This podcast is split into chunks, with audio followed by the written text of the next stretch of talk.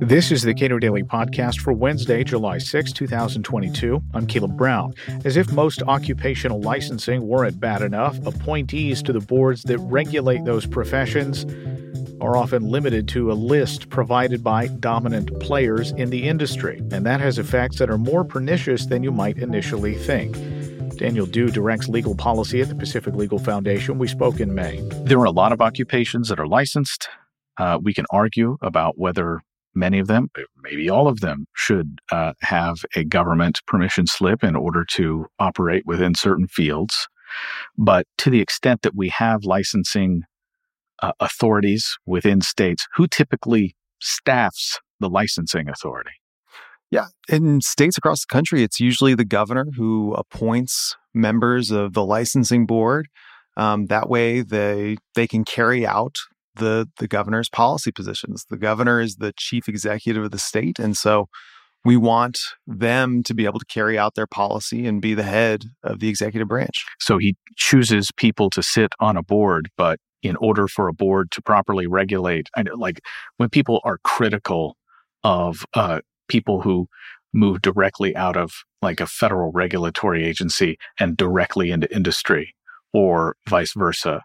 Um, I, I always think, well, that's not really fair. I mean, these people have expertise that would be helpful uh, moving both directions. So you would expect that some people on a board would be in that industry making determinations about who who is appropriate to have a license. That's fair, isn't it? I mean, sure, you would want somebody with some knowledge of what the the board is actually uh, governing uh, to make those kind of decisions. The issue arises when governors are limited in who they can appoint to to a licensing board.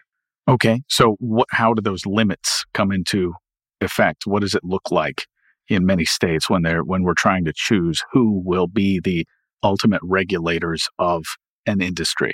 Sure. So this issue came up um, a few months ago. Governor Stitt in Oklahoma is actually the one who brought it to our attention that in in many states the governor is limited in who they can appoint. Not only are there qualification limits, so you know if it's a nursing board, you know maybe you want people who are licensed to be nurses serving on that board.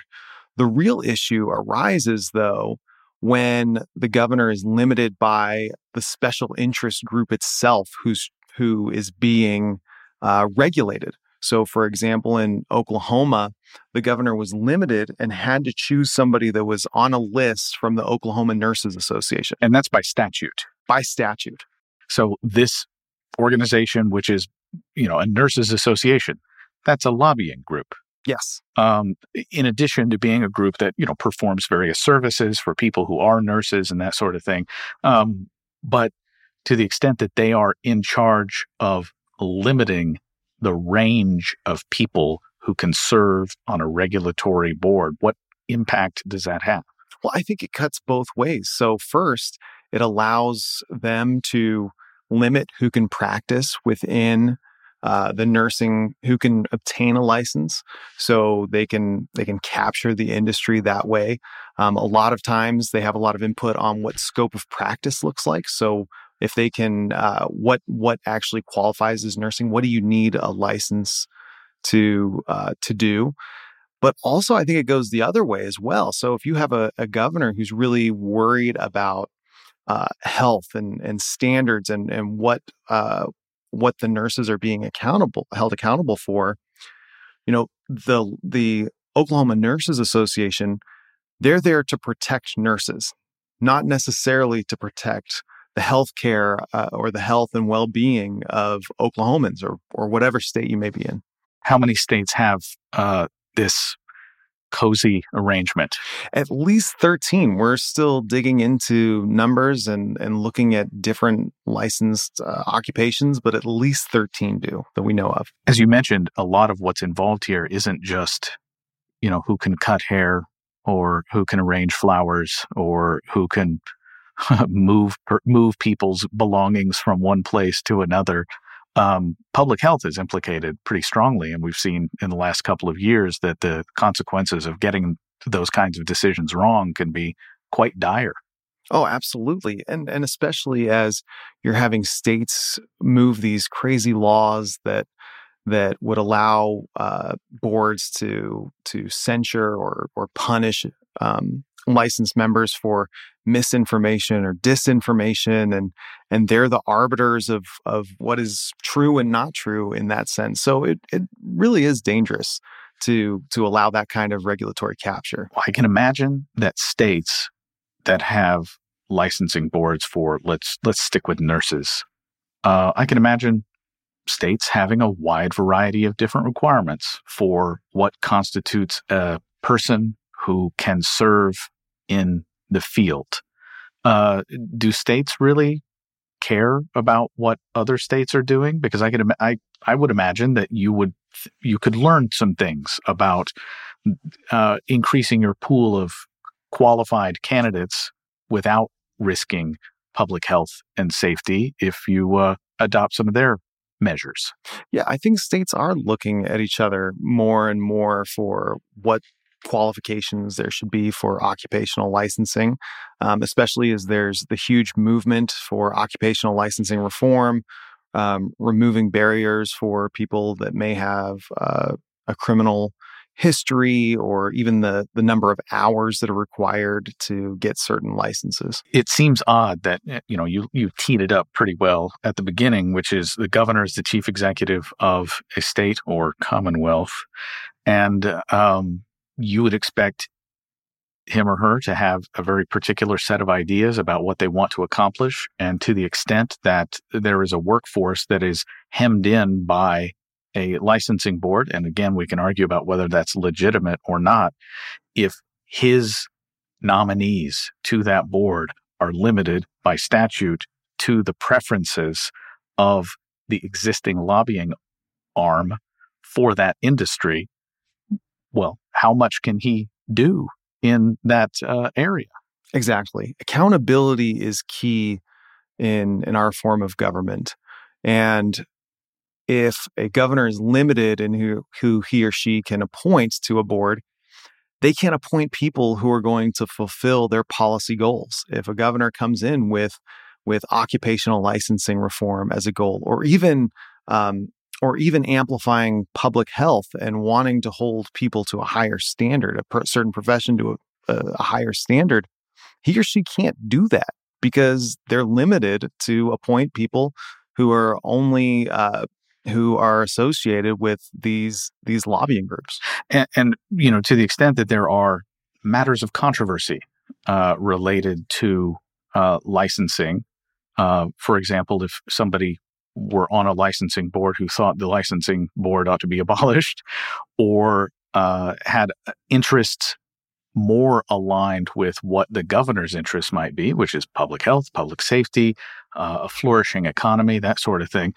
Uh, that person has no chance to be on that board. And you would hope that a licensing board on some matters would be quite adversarial among among themselves absolutely you want you want that kind of debate you want the the whole purpose of of having these people who are supposed to be experts or or uh, have some kind of expertise in these fields is so that they can they can debate it out they can talk it out and come to the best possible decision. And you know if if you are just putting a bunch of people with like minds and and from the same place and, and are beholden to the same special interests, then you're not going to get that kind of diversity of thought. You mentioned that there were just 13 states that you know about so far that have this basic cozy arrangement. Um, what does reform look like for those? Assuming we've decided that this board is legitimate, it has a legitimate function, its its performance of its duties actually does enhance public health and public safety, uh, and is not you know, creating rents for participants in that industry. What does reform look like to get to a, a, a better state? Yeah, so reform in this area is is pretty simple. It's it's taking out a big eraser or, or a big pen and and and crossing out sections of code where it delegates that that uh, slate making authority to to special interests. That's that's really what reform looks like. Um, but but to your point, yeah, it's a big assumption that a lot of these occupational licensing boards are needed. I was going to say, it, it, you know, to the extent that the Bar Association, for example, uh, they have uh, some public duties, essentially, right? They're deciding, in many cases, who may stand in front of a judge on behalf of someone else and argue a case. Um, you know, you give you give these outside agencies, this is me calling for government to do more, believe it or not, uh, you're delegating what should be a government function to a private group. Uh, what what we all agree should be a government function. Uh, so, does that open these groups up to uh, any kind of liability at all? I don't think it it technically opens them up to any kind of liability. It might but, protect them from liability. well, right, because who's who's making the decisions? The, and that's that's part of the problem, right?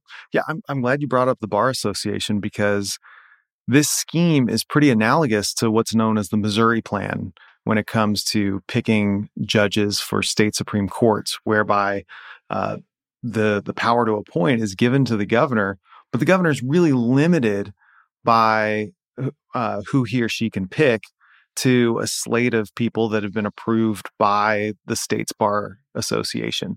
And so, you know, the, that bar association, depending on its leadership, may have a particular slant in in its uh, philosophical uh, uh, reasoning and and really its politics.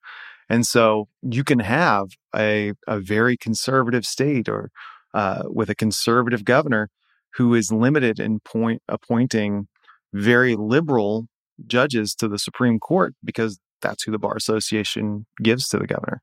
At Pacific Legal Foundation, two of our primary focus areas one is the separation of powers and and the other is equality and opportunity and this issue really hits on both of those things it's a separation of powers issue because the governor uh, who is the chief executive is abdicated from responsibility is doesn't have that executive accountability in place that's required by the separation of powers for people who are working within the executive branch.